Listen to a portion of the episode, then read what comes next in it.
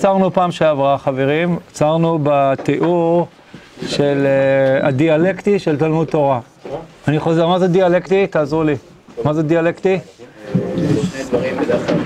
אה. יפה, כלומר ההנחה שתופעות הן לא הרמוניות, הן לא חד-ממדיות, הן לא פשטניות, אלא שהן מורכבות. ואם אני רוצה לרדת לעומק של תופעה, מה אני צריך לעשות? לנתח אותה ולנסות לעמוד על החלקים השונים שמרכיבים אותה, וגם לשאול את עצמי איך החלקים האלה בסופו של דבר הם משתלבים יחד, כי הם לא תמיד אה, גלגלי שיניים שבנויים ממש טוב, כן, כאילו השאלה איך אני משלב אותם, בסדר? בעצם הקטע שעצרנו בו בפעם קודמת, אה, הוא קטע שעוסק בעולם הרוחני של לומדי התורה בתקופה שהוא כותב עליה, מה הוא חש עליה, אז בעצם מה הוא ניגש לתאר לנו, מה זה עבורו פעולה של תלמוד תורה. שאני אסביר קצת את הרקע של הדיון.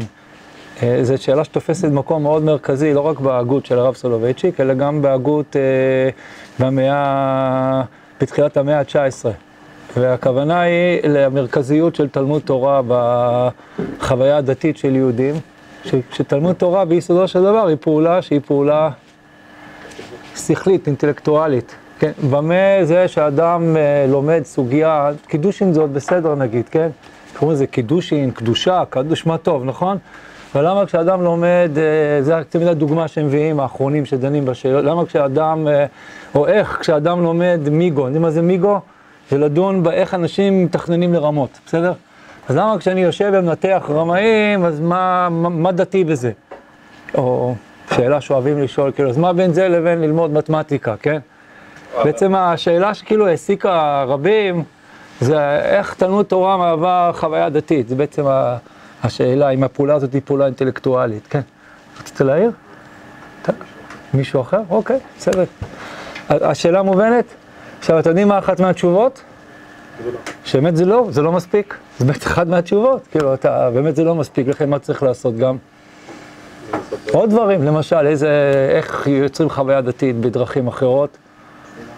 תפילה, ניגון, טישים, נכון? יש עוד דרכים, כן? באמת שיש, זה ברור, כן? כי לא חייבים לחשוב שזה באמת זה, זה הדרך, אבל בכל זאת, היו המון תשובות לדבר הזה. אה, כשקוראים את, את, את המסה הזאת, אנחנו שומעים הדים של נושא שנורא נורא מעסיק, בסדר? כאילו, זה נושא, נושא גדול, נושא מאוד מאוד רחב. אתם כבר מבינים שהכיוון שבו הרב סולובייצ'יק הולך ל, להתמודד איתו, הוא כיוון דיאלקטי. אז הבנתם? כלומר, הוא לא הולך לוותר על המרכזיות של תלמוד תורה, והוא גם לא הולך לבקש מהאדם להוריד קצת את השימוש בשכל. הוא מאוד, הוא מאוד מאוד בעד שימוש קיצוני עד הקצה בשכל. כלומר, נגיד, אה, יש אנשים שחושבים שלהיות דתי זה למשכן את השכל שלך, זה לוותר עליו, כן? אבל יש גם ההפך, האדם הוא צלם אלוקים. אז ככל שהאדם יותר מגביר את הדמות שלו כבן אדם, מה הוא אמור להגביר בתוכו? הצלם האלוקים שבו, כלומר זה, זה יותר דתי, זה הופך אותו ליותר קרוב לקדוש ברוך הוא, כי הוא יותר מפעיל את הדמיון שבינו לבינו, כן? אז מבחינת מה, שקראנו פעם קודמת, אני אה, אסביר קצת יותר מפעם קודמת על, ה, על השיטה הבריסקאית בלימוד, נבין יותר טוב את מה שהוא כתב, בסדר? זה... אתם מכירים קצת אה, מושגים מתערובות? מה זה תערובות? יש לי כלי שבעלה איסור, בישלו בו דבר אסור. אז הכלי גם נאסר. אז איך אני מכשיר אותו? אתם יודעים? איך מכשירים כלים? אז יש כלל גדול בהלכה, זה הבסיס לכל הלכות הכשרת כלים, כי בולעו, כך פולטו. מה הכוונה? איך שהוא בולע, ככה גם הוא יוכשר, הכוונה הוא גם יפלוט, כן? בואו נתרגם את זה לפנים, פסים מעשיים. אם הוא בלע באמצעות אש, כמו זו מחבת, מחבת בלי שמן נגיד, בסדר? כי השמן מסבך את החיים, אבל אם זה היה באמצעות אש, אז איך הוא יפלוט את זה? עם אש, ליבון, בסדר? אם זה היה בישול בסיר, אז איך מבשלים? במים. אז הוא בלע באמצעות מים, וזה איך הוא יפלוט? הוא יפלוט באמצעות עגלה, שזה לשים את הסיר במים רותחים, בסדר? אתם רוצים ממחשבים, זה יעזור יותר? יש אינפוט ויש אאוטפוט. אני מזין נתונים למחשב, ומה אני, אה, אה, אם אני אגיד קיבלו כך פולטו, אז מה המחשב אמור לפלוט לי? אותו דבר, בסדר? עכשיו, יש אנשים שככה גם לומדים תורה. מה הכוונה? הם רוכשים הרבה ידע, המון המון ידע, באמת הם מתמידים עצומים, רוכשים המון ידע, וכשהם רוצים ליישם את הידע, אז מה הם ינסו לעשות? הידע שכבר קיים, מה הם יעשו איתו? הם בזמן הנכון ימצאו אותו ויישמו אותו, בסדר? כמו ספרן שאוגר המון ספרים, וכשמישהו רוצה את הספר, אז מה חוכמת הספרן? למצוא אותו, בסדר? אדם שניהל ארכיון. אה, פתחתם פעם חשבון בנק? חתמתם על כמה טפסים, תגידו לי. הרבה, נכון? חבל על הזמן. אה, מה אתם חושבים, אחרי זרקו את זה לפח? זה שמור באיזה מקום, בסדר? איזה מרתף סודי. יום אחד נגיד שמישהו ירצה את הטפסים האלה, אז אמור להיות מישהו שעובד בבנק שאמור למצוא אותם. ככה גם יכול לעבוד תלמיד חכם, אתם איתי? הוא לומד, לומד, לומד, לומד עוד מקרה, עוד מקרה, עוד מקרה, עוד מקרה, עוד פסק, עוד פסק, עוד הלכה, עוד הלכה, עוד הלכה.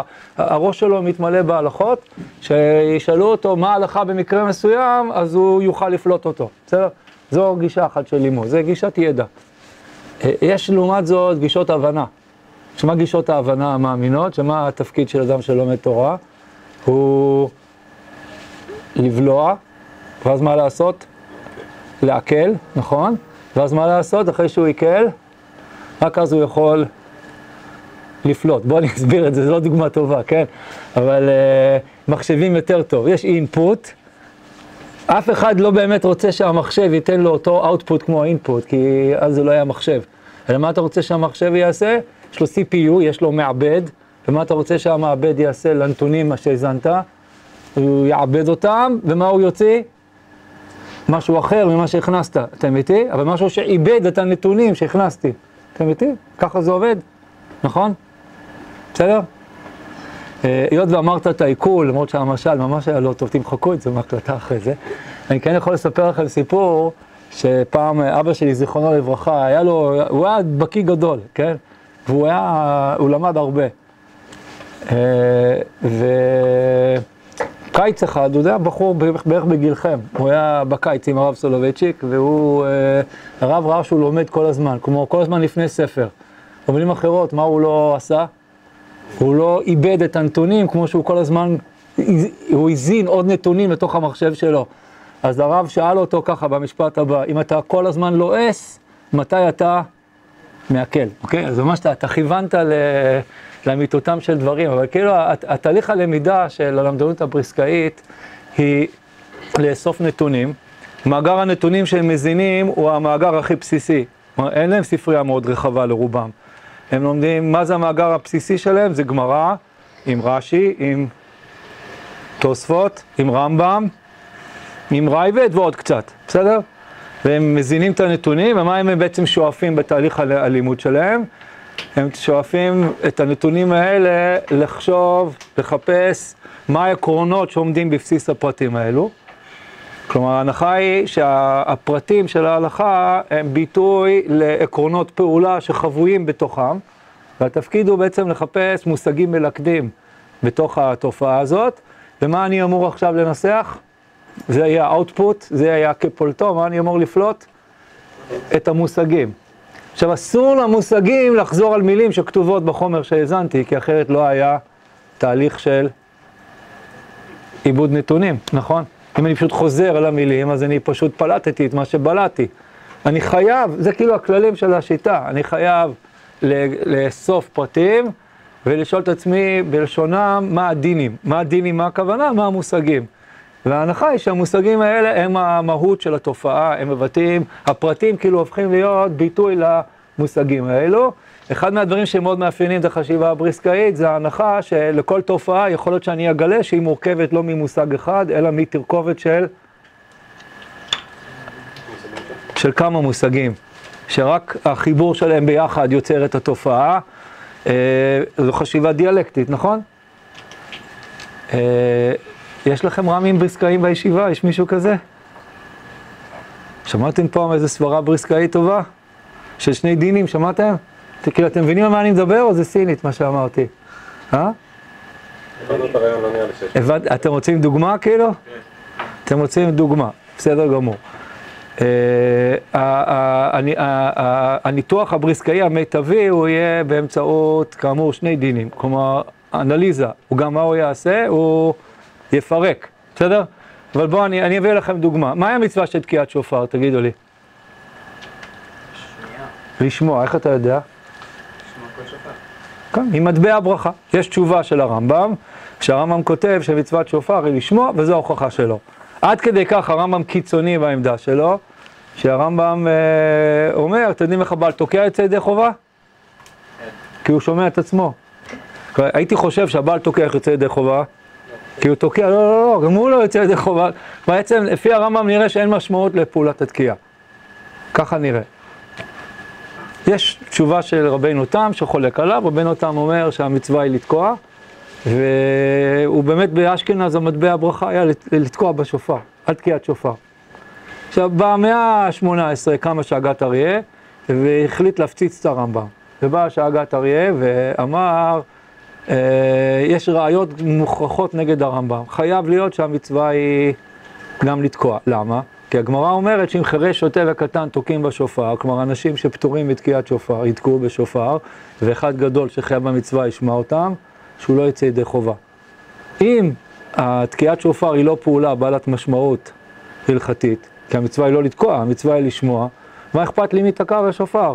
אני שמעתי בתור אדם גדול, מה אכפת לי שהחירש, שוטה וקטן תקע בשופר, נכון? אז על כורחנו, ככה מכריז השאגת אריה בקול גדול, על כורחנו, שחייבים להניח שמצוות שופר מייחסת משמעות גם לפעולת התקיעה. משכנע? אז למה מברכים לשמוע כל שופר? כנראה שמה חשוב? לשמוע מה אנחנו עושים, כי בעצם מה אנחנו שואלים את עצמנו, מה זה תקיעת שופר? הזנתי נתונים, מה הנתונים שהזנתי? הזנתי את הברכה, הזנתי את התשובה של הרמב"ם, הזנתי את הגמרא בראש השנה, הזנתי את השגת אריה, נכון? והזנתי המון נתונים, ומה המחשב שלי גילה? שיש בלבול. במקורות. אתם איתי? אתם התבלבלתם? לא. בוא, אני אעשה לך סחרחורת בקרוסלה, כן? מה המצווה? לתקוע או לשמוע? תגיד לי. אם המצווה היא לשמוע, מה אכפת לי מי תקע? בסדר? ואם אני אומר שהחשוב מי תקע, אז, אז למה אמרת לי לברך לשמוע? אני אברך לתקוע. כנראה, כנראה שהעיקר הוא לתקוע. אה, אה, יש פה איזה בלבול, נכון? עכשיו, מה בעצם חייבים להגיד כשאני מגיע למצב כזה? אני, בעצם מה אני חייב להגיד? שכנראה מה? שזה גם וגם, נכון, אתם צודקים. כנראה חשוב מי תוקע, ועדיין המצווה היא לשמוע, אבל איך מנסחים את זה? בסדר, אתם, אתם שומעים את הבלבול? ופה אה, בשם רב חיים אה, אומרים את ההסבר הבא, תשמעו את הטרמינולוגיה שהיא היא בעצם איזמל של מנתחים, שלוקח תופעה של יראת אחת והוא מחלק אותה. הוא אומר, בכל מצווה שאדם מקיים, יש פעולה שהוא עושה אותה, ויש גם את המהות של המצווה, שהיא ההישג, היא כאילו הדבר שאני רוצה להגשים אותו. במילים של רב חיים, יש מעשה המצווה ויש קיום המצווה.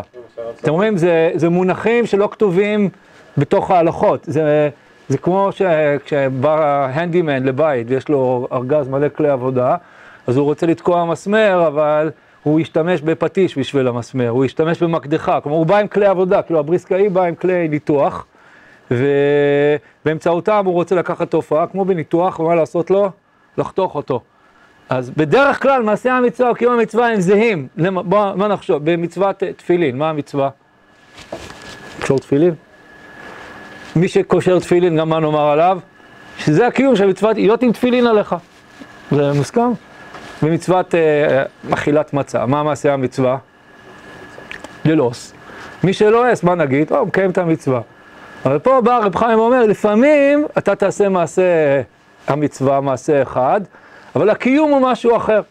או במקרה שלנו, ההצעה של רב חיים היא, בואו תשמעו את, ה...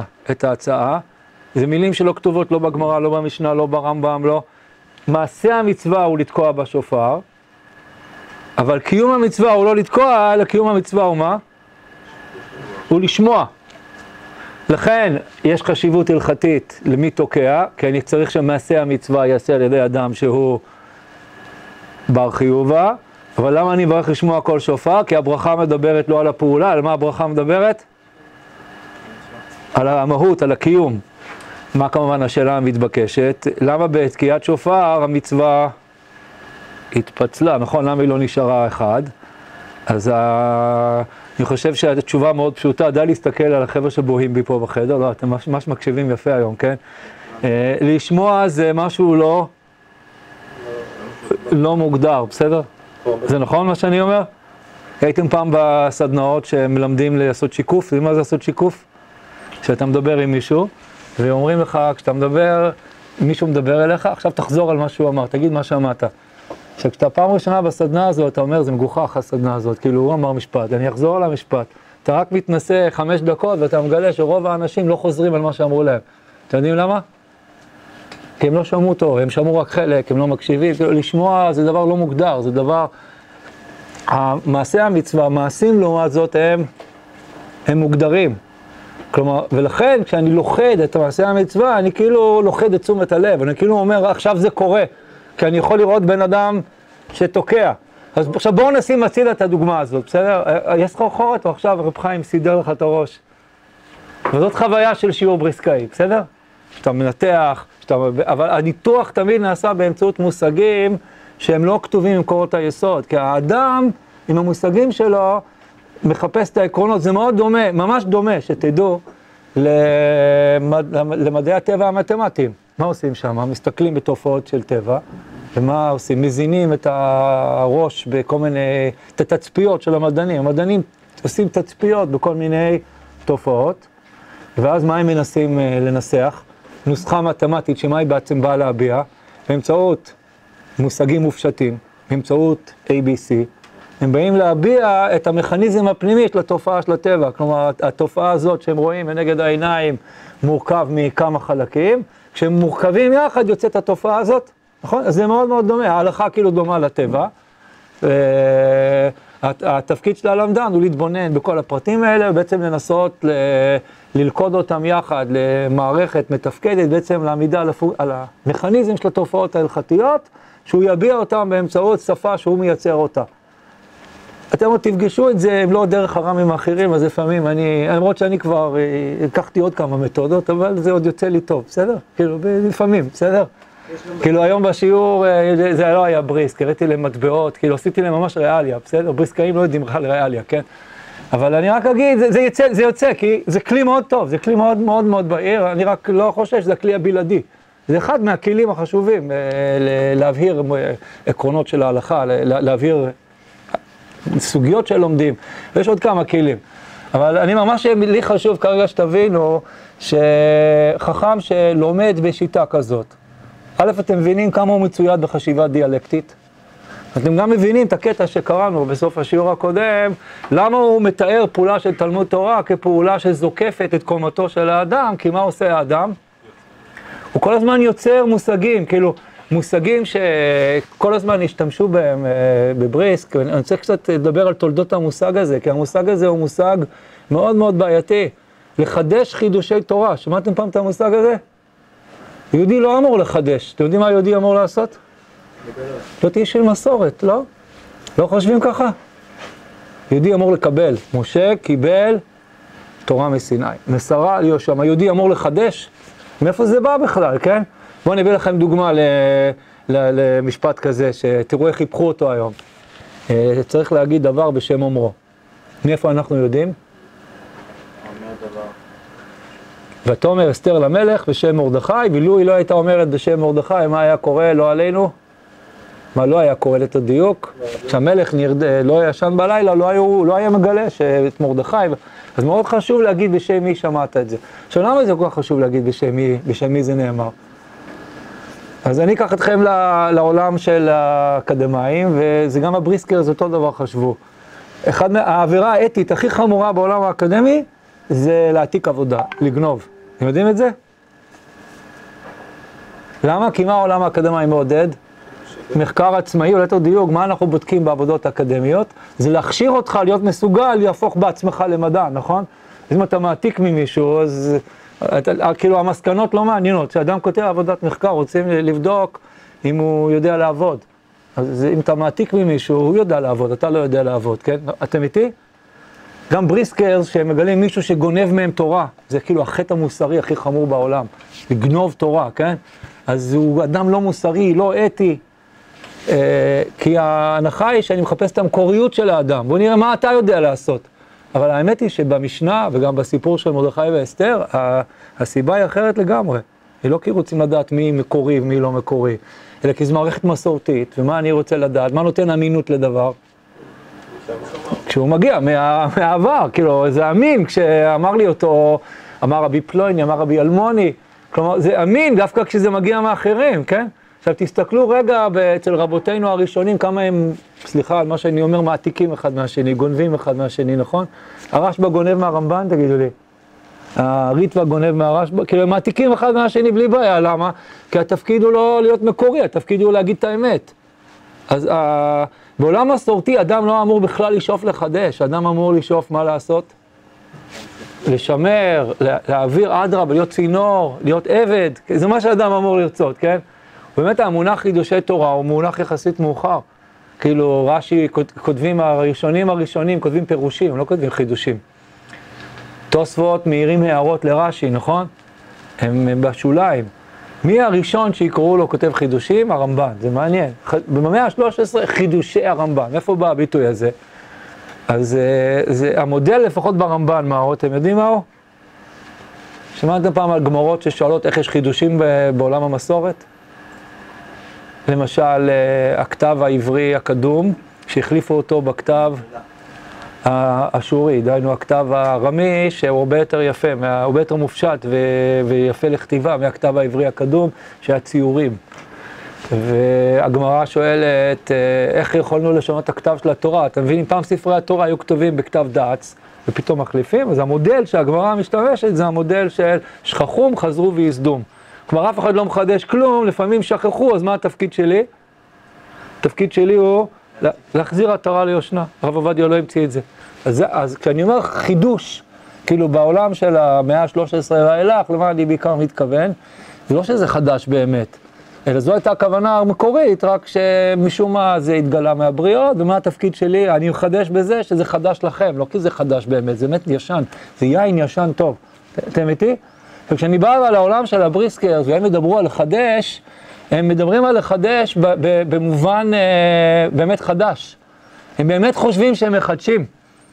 כי הם אומרים דברים שלא שמעתם אוזן מעולם, הם לא כתובים במקורות.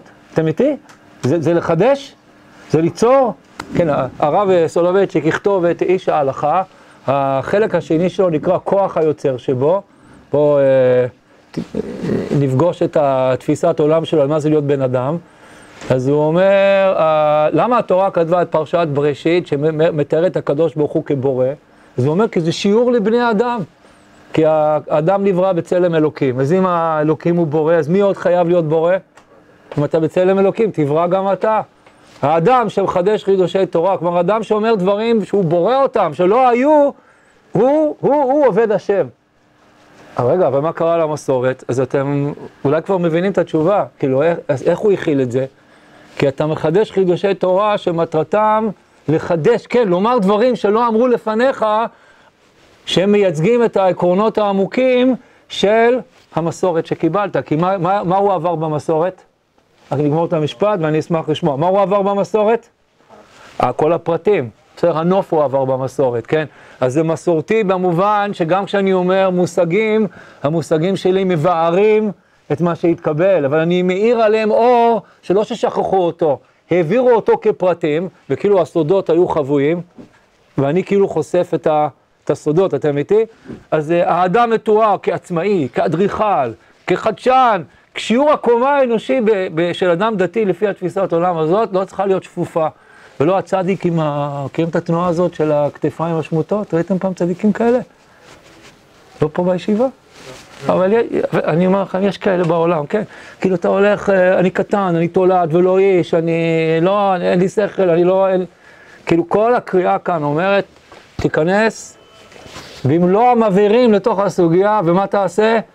תלמד ותשאל ותחדש ותיצור ותהיה האדריכל הגדול, אתה תקבע עם ריבונות נפלאה, לא בשמיים אתה אפילו לא עושה הנחות לקדוש ברוך הוא, זוכרים מה דיברנו בפעם קודמת? היות והשיטה הבריסקאית שואלת איך תופעה עובדת, אז אם הם מגלים קושייה, על מי הם זורקים את הקושייה? על, על היצרן. איך בנית הלכה שהיא לא הגיונית, איך זה יכול להיות? וואו, ממש עד כדי כך. כן, מה רצית להעיר ראשון? לא, זה מה שדיברנו בתחילת השיעור, על זה שבעצם אה, רב שמחל על כבודו, אז האם התורה היא תורה שלך, היא תורה אז הבנת של מי התורה אצלם? תורתו דיליי, תורתו יגיע יומם ולילה, בסדר? אה? התורה הגולמית, מה זה התורה הגולמית? זה הפרטים. התורה הגולמית היא של השם. אבל אחרי שלמדת אותה, ומה עשית לה? אתה הוצאת בפלט, הוצאת מושגים חדשים שאתה ניסחת אותם, מעכשיו זה שלך. אתם יודעים מה שאלת השאלות על לימוד בשיטה הזאת? בוא נהיה גלויי לב. המושגים הם שלך. בדיוק, המושגים שלך, ואולי... התורה היא לא שלך, המושגים הם שלך. אוקיי, אבל הם, הם משוכנעים, אני רוצה שתבינו את עוצמת התפיסה, יש לי גם קושיות על זה, אבל לפחות שתבינו את עוצמת ה... בוא נבין את העולם שלהם, בסדר?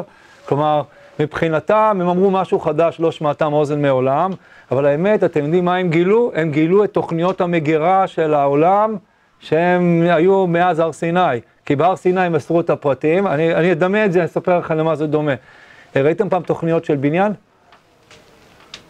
זה נראה כמו הבניין? תגידו לי. אבל אם אני רוצה באמת להבין איך הבניין בנוי, איפה כדאי להסתכל? בתוכניות? בסדר, אני אספר לכם חוויה, אני פעם ניסיתי לבנות אתר אינטרנט. ניסיתי כמה דברים, לא, לא, לא כולם מצליחים לי. אבל ניסיתי לבנות אתר אינטרנט, אז הלכתי למה שנקרא מישהי שהיא מתכננת אתרים. כמו שאתה בונה בניין, אתה קודם מת, הולך לאדריכל ולמהנדס ומתכננים, אז מתכננים אתר, ואמרתי, נשאל כמה אנשים, מה נשמע להם הגיוני איך שזה נראה, כן? אז אה, הראיתי את זה למישהו, אז הוא אמר לי, זה כל כך מכוער, איפה הגרפיקה וזה? אז אמרתי לו, סליחה, פעם ראית תוכנית של דירה על הנייר? זה היה יפה, כאילו, זה היה... או ראיתם פעם תמונה של תינוק באולטרסאונד? אני, אני מאוד מתוודה על חטאיי, שבאולטרסאונד של הבת הבכורה שלנו, התבדחתי שהיא דומה לאשתי, והטכנאי היה משוכנע שיש איזה סכסוך גדול בינינו, כי, כי מה, מה זה מכוער? כן, מה שאני מנסה להגיד, המהות נמצא ב, בתוכניות האולטרסאונד רואה דברים שהעין לא רואה, בסדר? והתוכניות, בעיקר של הבניין, הן מראות את, זה המהות, כן? אבל אתה לבני האדם לא מראה את זה, כן? וכאילו, הם כאילו מאמינים, הם ממש מאמינים, שהם ניסחו במושגים שלהם את התורה מסיני, עד כדי כך. עכשיו, מה הקושייה העיקרית שיש לי על זה? שלאיזה ספר בעיקר הם עושים את זה? אתם יודעים? מי הספר שהם הכי אוהבים? הם אוהבים בו. הרמב"ם. הרמב"ם אה, ניתן בהר סיני, הרמב"ם נכתב למיטב ידיעתי בין 1171 ל-1180, בסדר? אז הם מקסימום הגיעו לתוכנית שאיך שהרמב"ם הביא אותה כ-2500 שנה אחרי מעמד הר סיני, בסדר? אז זה- לא שאלה רק שלי, בסדר? יש עוד כמה ששואלים. יש ששואלים, אולי המעבד שלך לא יודע לעבוד, כמו אולי המושגים שלך הם מה? הם לא נכונים, כאילו אם אתה, כשאתה מצטט גמרא, לפחות תגיד, זה, זה כתוב בגמרא, אבל כשאתה אומר מושגים, רגע, מי, מי אומר שאתה יודע להגיד מושגים? בסדר, הם היו מודעים לביקורת הזאת, ולכן מה הם תמיד ניסו לעשות? היה להם בקרה, בכל מפעל טוב יש בקרה, נכון? מה צריך לבדוק? אם הסחורה יוצאת טובה או לא. אז גם להם יש בקרה, אתם יודעים מה הבקרה הגדולה? קוראים לזה נפקא מינה. מה, מה אתה חייב בעצם אה, כשאתה מייצר מושג? להראות שהוא באמת הוא באמת קיים, בדיוק, שהוא נופל על משהו, בסדר? אז בואו לא נמשיך את הסדנה ללמדנים בריסקאים מתחילים.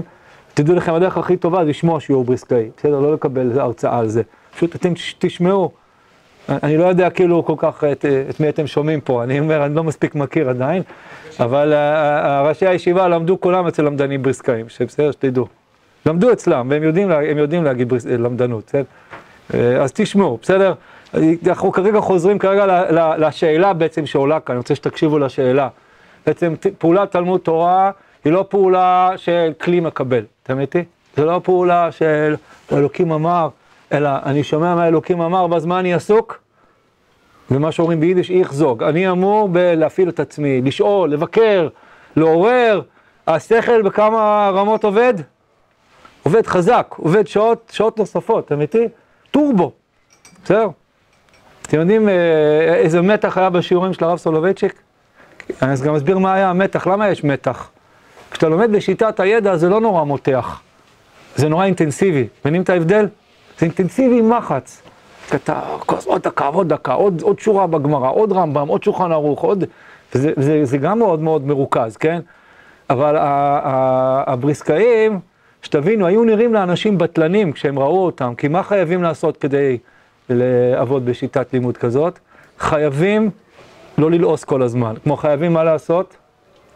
לחשוב. בואו אני אספר לכם סיפור באמת מדהים, גאוני, על הדבר הזה. הנציב מוולוז'ין, שמעתם עליו?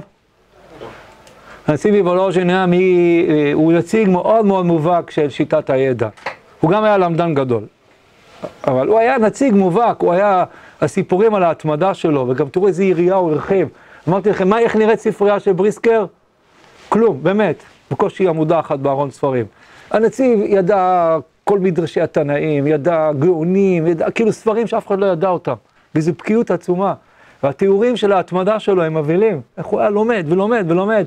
עכשיו בא רב חיים לוולוז'ין, רב חיים היה סגן ראש הישיבה שלו בשנים האחרונות של ישיבת וולוז'ין, אנחנו מדברים על שנות ה-80 של המאה ה-19, ורב חיים היה נכנס לבית מדרש, והיה מדבר עם חבר'ה בלימוד. כאילו היה שואל אותו, מה ראית ברש? לא, מה אתה ראית? יש כאלה תיאורים כאלה, מה אתה ראית? ואז הוא היה חושב, והיה יוצא שיעור, בסדר? אז חלק כלל שהוא היה מסתובב במדרש בלי ספרים, הוא היה הולך עם חבר'ה ומדבר איתם. וזה כאילו, זה היה נראה לנציב שזה בזבוז זמן, כאילו, אתה לא ליד ספר, אז מה, כאילו, אתם מכירים את החבר'ה שמסתובבים במדרש וחושבים, ראיתם פעם, יש פה חבר'ה כאלה? בסדר, זה... היה נראה לו בזבוז זמן, אז הנציב אה, אמר על זה, רב חיים היה מסתובב ועם חבר'ה מדבר איתם כשהיד הייתה על הכתף. עכשיו יש גמרא בקידושין שדנה בשאלה מה עדיף קודם, חיים, ללמוד תורה ואז לישא אישה, או קודם לישא אישה ואז ללמוד תורה. אז אה, רבי יוחנן, הגמרא מכריעה דרך אגב אהלן והלוהו, במילים אחרות, יש אנשים שזה טוב להם ויש שזה טוב להם, זה אין פה הכרעה, אז אתה יכול להיות רגוע. אבל רבי יוחנן, שהוא חושב שצריך קודם ללמוד תורה, אז רבי יוחנן אמר, ריחיים על צווארו, מה הכוונה? הוא צריך לפרנס משפחה ויעסוק בתורה? אז הנציב אמר על משקל זה, כשהוא ראה את רב חיים מסתובב בלי ספרים ומדבר עם חבר'ה עם היד על הכתף, אז מה הוא אמר? רב חיים על צווארו ויעסוק בתורה. כאילו זה בטלן כזה, מסתובב, מדבר עם אנשים.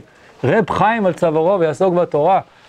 אה, אבל האמת היא, אני רוצה להגיד לכם, בתור מי שפגש אותם, חלק מהם, שהם, אה, זה לא שהם בזבזו את הזמן, הם פשוט הגדירו מחדש מה זה להתמיד בתורה.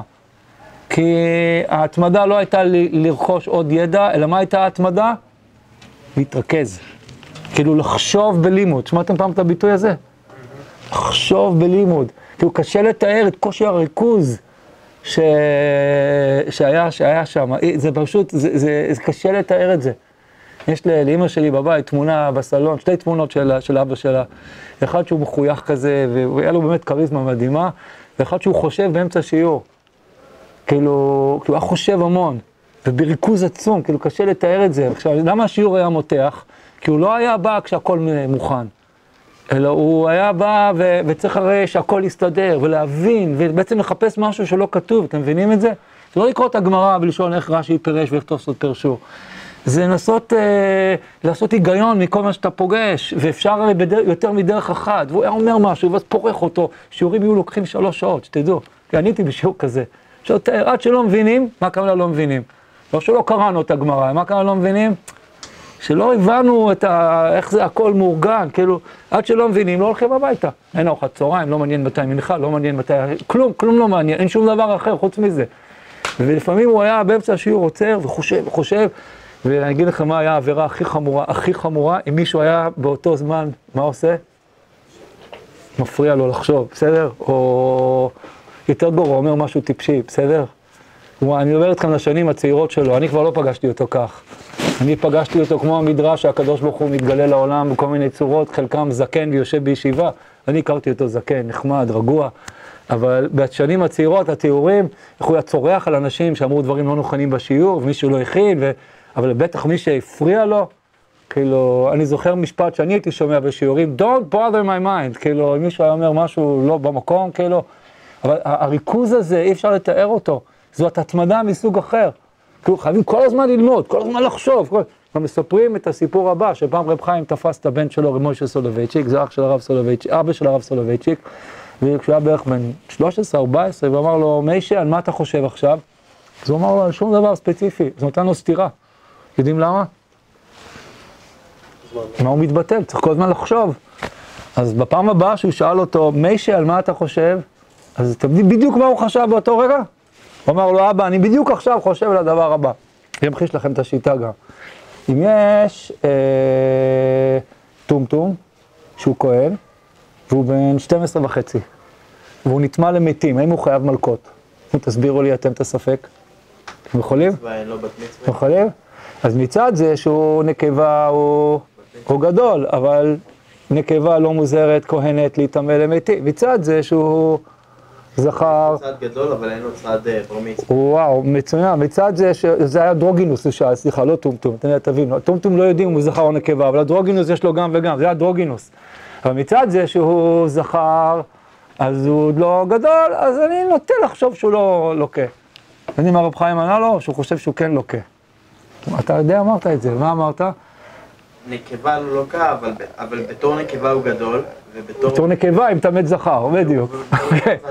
וואו, אוקיי. לא, אתם מבינים מה זה האווירה כזאת? כל הזמן לחשוב. עכשיו, אבא שלי, זיכרונו לברכה, היה הרבה יותר רגוע, אני אומר לכם את האמת, אבל גם אצלו, אם הוא ראה אותך מבזבז את הזמן, או ראה אותך לא עושה משהו קלאסי, עם איכות, בסדר? לא היה אכפת לו שתקרא ספר, אבל שיהיה ספר טוב. אפשר לראות סרט, שיהיה סרט טוב, כן? כאילו, המושג הזה של לבזבז את הזמן, זה, זה, היה, זה היה חטא מוסרי. בטח אמרו לכם שבגיל ההתבגרות זה מאוד נדרש להתבגרות שלכם, נכון? אני צודק?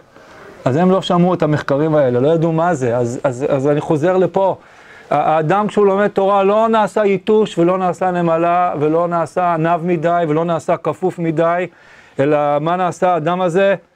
הוא מלא היגיון חותך, התורה צריכה להיות הגיונית והוא מלא עצמאות והוא מה זה מפעיל את השכל שלו ברמות גבוהות, אבל עכשיו אנחנו עוברים לעמוד 410, אתם איתי, אבל גם פה הרב לא מוותר אז מה דתי בזה? אז מה, מה דתי בבן אדם כזה, תגידו לי? שהוא אה, חושב כל הזמן על טומטומים ואנדרוגינוסים, תסביר, מה דתי בזה, כן?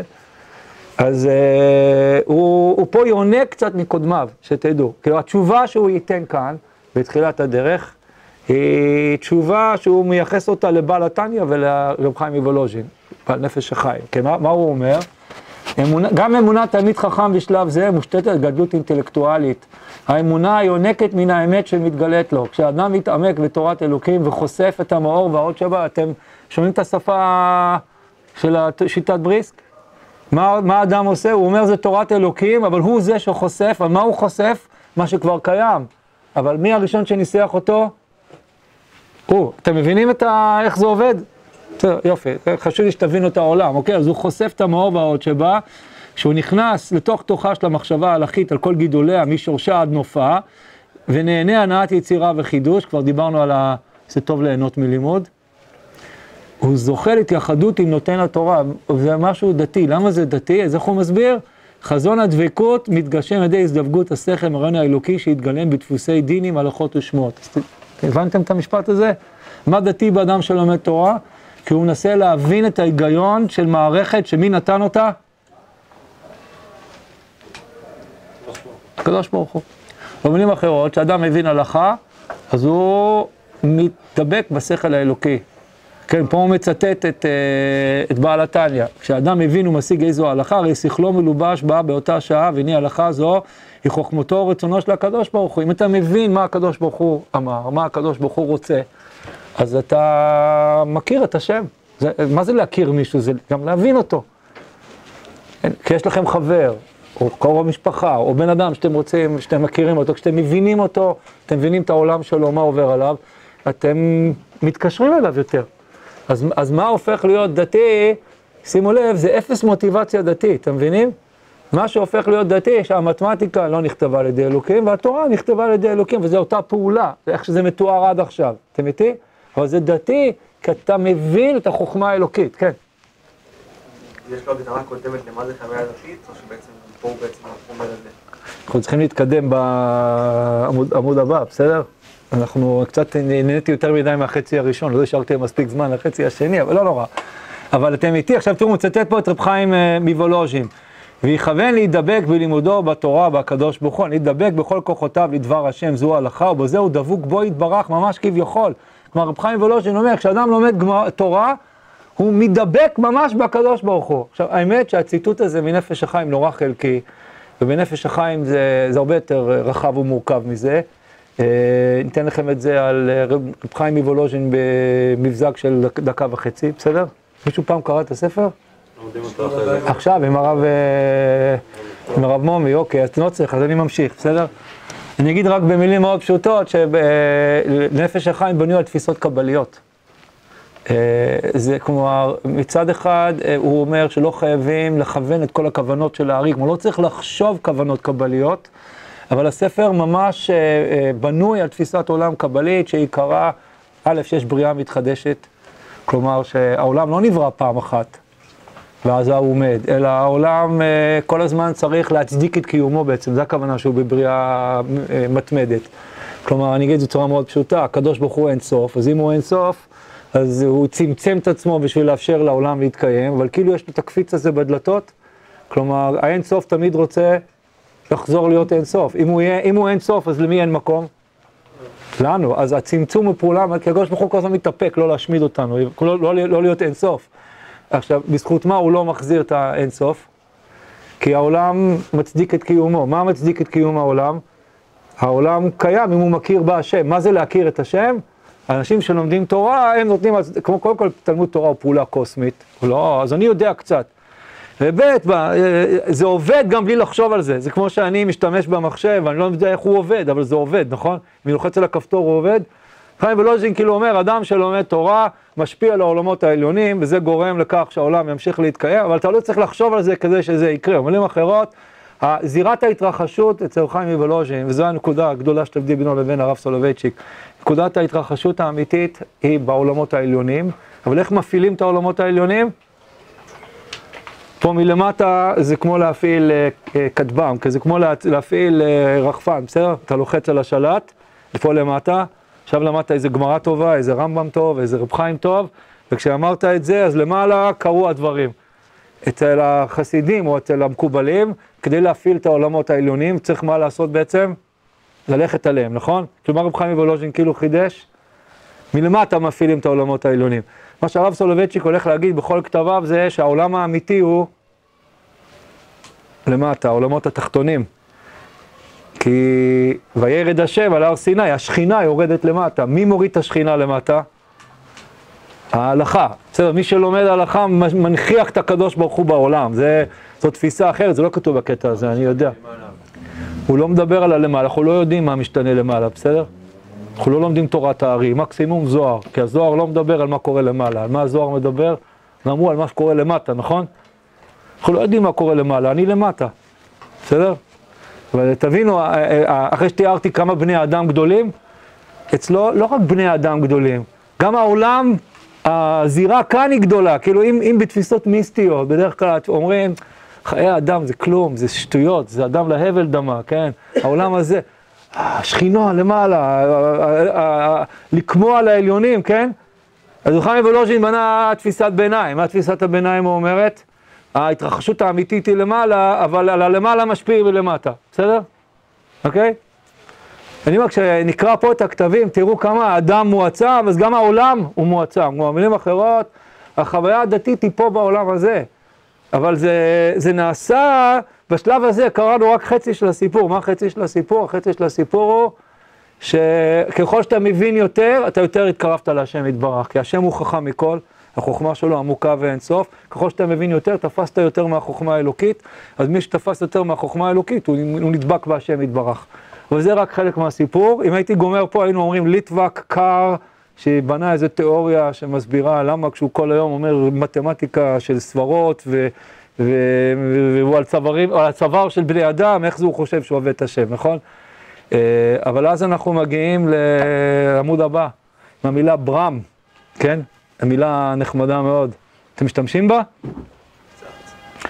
אספר לך סתם סיפור אישי, הדרשת בר מצווה שלי, כמובן זה לא היה רעיונות שלי, למדתי את זה מאבא, ו... אבל הוא אמר, אתה צריך לכתוב, כאילו אני כתבתי, ואז הפסקה האחרונה, די, נגמר הכוח, הייתי בן 12. אז אה, הוא כתב אותו, ואיזה מילה הופיעה שם בתוך הפסקה האחרונה? המילה ברם, בסדר? אחרי הדרשה בא אליי איזה אחד, אמר לי, אתה כתבת את זה? אז הוא אמר לי, זה לא יכול להיות, כי ילד לא משתמש במילה ברם. בסדר, אוקיי. אז ברם, אוקיי. ההכרה ההלכית אינה נשארת סגורה בתחום השכל, פורצת היא לדרך התודעה האקסיסטנציאליסטית ומשתלבת בה. ההוויה האישית מתמלאה תוכן חי ומפעפע, בעל כיוון ומבט חדשים.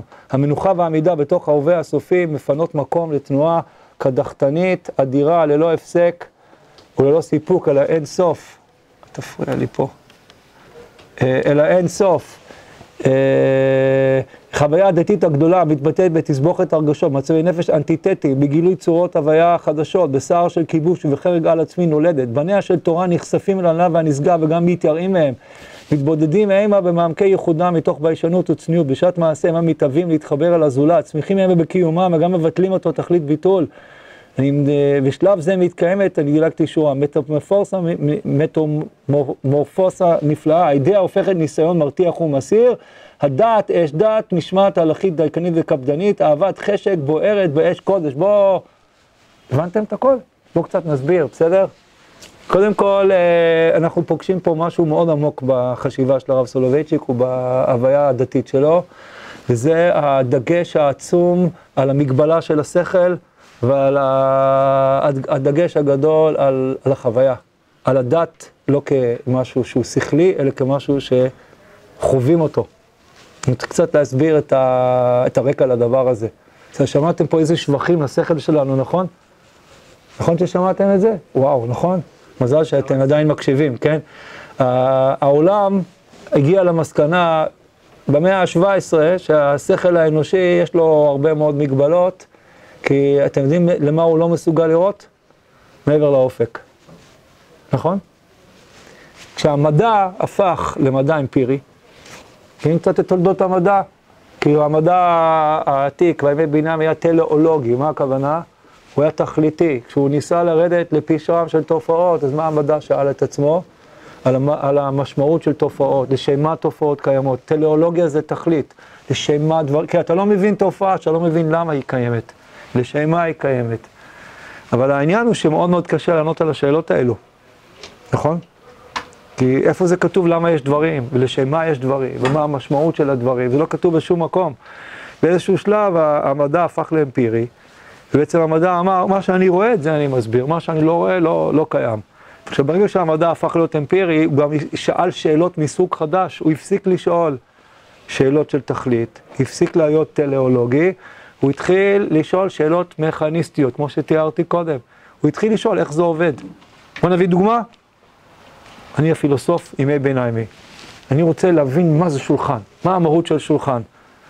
אז, אה, ומה ההגדרה של שולחן? אז אה, א', אני אפשיט אותו כמה שיותר, כלומר, אני אעיף ממנו את הדברים הלא חשובים. אבל אם אני אגיד אריסטוטלי לרגע, אז אה, אני שואל ארבע שאלות. זה ארבע שאלות אריסטוטליות שמתחלקות לשתיים, זה חומר וצורה. כל אני אשאל, השולחן הזה, ממה הוא עשוי? עץ פורמייקה, עץ, אוקיי, גם מתכת, אוקיי. עכשיו אני אשאל את עצמי, מי בנה אותו? נגר, בסדר? אני אשאל את עצמי, לשם מה הוא בנה אותו? אז נניח עליו את המחשב שלי, בסדר? נגיד. ואני גם אשאל את עצמי, כשהוא בנה אותו, מה הוא לנגד, מה הייתה הצורה שהוא ראה לנגד עיניו, בסדר? זה, שאלה אחת של חומר, ממה זה עשוי, והשאלות האחרות הן כאילו של התוכנית, של התבנית, של הצורה. באיזשהו שלב אמרו, מה, מה אתה יודע למה הוא בנה אותו? אולי הוא בנה אותו כי הוא רצה למכור אותו, אולי הוא בנה אותו כי הוא... אה, לא יודע, כאילו מה אתה יודע? אז תפסיק לדבר, תפסיק לבלבל במוח, כן? בואו נתחיל לשאול שאלה, שאלה אחרת. איזה מין שאלה ישאלו במדע החדש? אה, מה, צריך להיות המסה של העץ והרגליים וזה, כאילו שיוכל להחזיק משקל של 20 קילו, 30 קילו, כאילו, זאת אומרת להבין כאילו איך, איך השולחן נבנה, לא לשם מה בונים אותו. לא יודע אם הדוגמה ממש טובה, אבל ברגע שהתחילו לשאול שאלות אמפיריות, מה קרה ליכולת לענות על שאלות שאין עליהן יכולת אמפירית לענות, היא כאילו נחסמה. אז uh, בעצם המדע, בואו נבין קצת את התנועה שקרתה. המדע התקדם פלאים, כי סוף סוף הוא שאל דברים שאפשר לענות עליהם, אז יש תשובות, לא רק שאלות. מי, מה התפתח בעקבות זה הטכנולוגיה? למה הטכנולוגיה מתפתחת מחשיבה מכניסטית? כי אם אתה מבין איך זה עובד, אתה יכול עכשיו uh, לשחק עם זה. אם אתה לא מבין איך זה עובד, רק לשם מה זה עובד, אתה תישאר עם זה. אבל אם אתה מבין איך זה עובד, אז מי, מי, זה הבסיס לכל הטכנולוגיה. המדע המתמטי, להבין איך תופעות עובדות, כן? אבל אם אני אשאל על משהו שאי אפשר לבדוק במיקרוסקופ, או אי אפשר לעשות עליו תצפיות, ואי אפשר לכמת אותו, אני לא יודע מה, אני, לא רק שאני לא יודע מה אומרים, אלא אין לי מושג. אז שואלים פחות שאלות, ומה ששואלים עונים יותר טוב. שזה לאיזשהו מקום הביא לתובנה שהשכל מוגבל. כאילו, השכל, כשהוא נעשה עיפרון יותר חד, בואו נאמר את זה בצורה הבאה, חידדנו את העיפרון, נכון? וככל שחידדנו את העיפרון, אז מה גילינו? שאולי הוא רק כותב עם שפיצים. אז אני, הפסיקו, כאילו, השכל מוגבל, מוגבל, מוגבל, זה העלה כמובן שאלות ענקיות על uh, פילוסופיה של הדת, כי דת אי אפשר לבדוק במעבדה, ואין שום מחקר אמפירי על דת. מדע הדתות, שמעתם פעם על המדע הזה? הוא ניסה גם למדוד את הדת כמדע, באיך הוא ראיין אנשים דתיים, ומה שאל אותם, מה הרגשת, כן? זה, אבל הדת עצמה, כביכול, זו הייתה, עכשיו זה, זה אחד מהסיבות גם שיש חילון שקשור במדע. לא רק, לא רק זה, כי גם בגלל שהאדם מרגיש בטוח, כי הוא פתאום מבין את העולם, הוא מבין איך זה עובד. אבל גם כי זה נראה לא רלוונטי, זה לא מדיד, כן? ויש המון המון ניסיונות בפילוסופיה, מהמאה ה-18 ואילך. אני לא אפרוס אותם עכשיו, בטח שצריך לסיים, אבל uh, לנסות להתמודד, מה נוכל להגיד על מה שלא אפשר להגיד דרך המדע, כן? ואחד מהתשובות, שמאוד מאוד קסמה uh, uh, לרב, מאוד, ממש קסמה לו, זה שבמקום למדוד דברים דרך השכל, אני מגיע אליהם לא באמצעות הוכחות ולא באמצעות השכל, אלא פשוט כי אני חווה אותם כדברים ודאיים או נתונים. כן, אם מישהו פה קרא את ההמשך, אז הוא מדבר על uh, להיות כמו תינוק. בואו בוא ניקח את התינוק uh, כדוגמה שממחישה את זה. Uh, uh, תינוק בוכה ואימא שלו באה לעזור לו. הוא, הוא מרגיש שאימא שלו, כאילו זה דבר ודאי בחיים שלו. הוא מבין אבל מה זה, מה זה אימא, הוא מבין מה זה שהיא ילדה אותו, היא לא מבין כלום. לא צריך להבין כדי... להרגיש. להרגיש, לא צריך להבין. אה, יש אה, חיבור של הרב סולובייצ'יק שביקשתם משם, שאחרי שהוא, זה החיבור שמתאר בדיוק את העניין הזה, זה החיבור המרכזי בהגות שלו שמתאר את חשיבות החוויה בחיים של האדם. אז אחרי שהוא מתאר שם במילים ממש נפלאות את חורבן השכל, כאילו האיש שהכי האמין בשכל גם מבין שהשכל מוגבל, כי יש דברים, כלומר, אתה לומד תורה, אתה מבין את השכל האלוקי, אבל האמת שהאלוקים יותר גדול מהיכולת שלך להבין אותו. כי אתה לא מצליח, אתה רק יכול להגיע למילים שהוא נתן בהר סיני, אתה לא באמת יכול, הדיאני נא את דרכיך, זו בעצם השאלה, אתם מבינים? אז מה שהוא אמר בסיני הוא אמר, אבל הוא יותר גדול ממה שהוא אמר בסיני. אז, אז הרב שם מתאר, כאילו, איך זה כאילו החריב את ה... אתם יודעים שבימי הביניים, איזה הוכחות היו לה שאלוקים קיים? שמעתם את ההוכחות האלה פעם? וואו, איזה הוכחות. היום, כאילו, לפי אמות המידה של הפילוסופיה, כל ההוכחות האלה לא מתחילות. כן, או במילים של הרב, אני קורא לכם בבקשתם משם, תפיסה זו באה לעקור ומצאה עצמה נוטעת. כן, באה להכחיש ומצאה את עצמה מאמינה. כפרה היא ביכולת האדם להסיק בעקיפין על ידי הוכחות מכוח שני של היגיון מן הסופיות על העל סופיות. כל הגישה האמפירית, מה היא מניחה? אני מתחיל ממה שאני רואה, ממנו אני לומד, כן? זאת אומרת, אני רוצה מהסופיות ללמוד על משהו שהוא מעבר לזה, כן? לא הסופיות, כן? מן הזמניות על הנצח. אבל זו תפיסת העולם הכי בסיסית שלו. במקום למחות את כל המופתים, מופתים הכוונה הוכחות, כן? אה, מספרה קיימה וקיבלה אותם כחוויות בלתי אמצעיות שאינן מיוסדות לפעולות ההיקש ההגיוני כי מתבטאות בגילוי והערה פתאומים. יש פה אמונה בהתגלות, מה הכוונה? לא שהוכיחו לי, כמו שאני פשוט מרגיש את זה, הוא מתאר שם בהמשך, הזמן לא מאפשר לקרוא את זה, הוא מתאר שם בהמשך איך היה כומר במאה ה-18 שהתפלל והתפלל לקדוש ברוך הוא התפלל והתפלל שהוא, אה, במאה ה-19, סליחה, שהוא אה, יעזור לו להוכיח שהוא קיים. אז קירקגור צחק עליו, אמר לו, אם אתה מתפלל, מתפלל אליו שלושה ימים, שלושה לילות, כנראה אתה מרגיש בוודאות של הקיום שלו, אז מה אתה צריך להוכיח? כלומר, אני, אני אומר את זה בצורה כאילו אחרת. אה, הדגש על השכל, הצורך להוכיח, מניח שאתה לא יודע אם זה קיים או לא קיים, ולכן מה אתה צריך לעשות? לשכנע אותי שזה קיים. זה עניין של אמונה, אמונה היא לא ידיעה, אמונה היא זריקה, היא השלכה, היא... אתה פותח שאלה ענקית של מה זה אמונה, והשעון אומר לי שלא נוכל היום, ואני אשמח לדבר על זה. אפשר לומר שהפי הרב סולובייצ'יק אמונה זה חוויה. אני רק אגיד שמבחינת הגריד, איש השכל הקר, האיש המרוכז, האיש החושב, הדת אצלו היא לא דבר שמוכיחים אותו כמו שהוא נקודה ראשונית של הקיום, הוא משהו שאתה מרגיש אותו, משהו שמרגישים הוא, הוא ודאי במובן הזה. כי אני אקריא לכם משפט מאיש האמונה הבודד. אה, תשמעו איך הוא מתאר את האמונה. ודרכי הצנועה והבלתי מספקת, תשמעו את המשפט, לא צריך כרגע להסכים איתו, אבל רק תשמוע אותו. אני איש אמונה שבעבורו להיות משמע להאמין, שהאמיר את הקוגיטו, מה זה קוגיטו? אני חושב, בקרדו, שזה אני מאמין, והאמרה הוותיקה של דקארט, אני חושב וכן אני קיים. מכירים את, ה... את המשפט הזה? כאילו, דקארט חי על החורבות של הפילוסופיה, הוא המחריב בעצם הראשון. וכאילו, הוא אמר, אפשר להוכיח כלום, ואז הוא אמר, איך אני אוכיח שאני קיים? אז הוא אמר, עצם העובדה שאני חושב על זה, האם אני קיים או לא, זה כבר מוכיח שאני קיים. למה? כי להיות בן אדם זה מה? זה לחשוב. עכשיו בא הרב ומה הוא אומר? בשבילו, בשבילו, מחליפים את המילה לחשוב במילה להאמין, כי בשבילו אמונה, אנחנו היום רק נבין מה הוא מנסה להגיד, יש לנו המון מה להרחיב בזה פעם הבאה, בסדר? בשבילו האמונה היא לא דבר שמוכיחים אותה כמו ש... מרגישים אותה באופן אינטואיטיבי, כי הייתה לו אמונה, תראו, האיש השכל הקר, הייתה לו אמונה שבני אדם הם דתיים מעצם טבעם. זה נטוע בך מעצם טבעך. הייתי, שאלו אותי, אני עכשיו בתל אביב, אני עוד מעט הולך פה בחוץ, אני אראה המוני אנשים שאני לא יודע אם מאמינים או לא, תאמינו לי, אז התשובה שלו, אפשר לצחוק, אבל זו התשובה שלו, זה נשמע הרב קוק, אבל זו התשובה שלו, הם באמת מטבעם מאמינים, רק מה שיש, מה, רק מה יש להם, המקובלים, אז יש להם קליפות. יש דברים שמפריעים להם לראות את זה. אבל אם אנחנו רק נקלף אותם בפנים, בגרעין, מה אנחנו נגלה? שזה נמצא שם, כן? מכירים את הביטוי, בשוחות אין אתאיסטים? כן. השוחות קילפו את כל הקליפות. פתאום כולם מתפללים. בחיית חדר ניתוח אין אתאיסטים גם, למה? הקליפות יורדות, כן? מה רצית לשאול? כן, מי, מי פה קטע אותי? אתה, כן. שנשמע קצת שהוא מגדיר אמונה בצורה אחרת.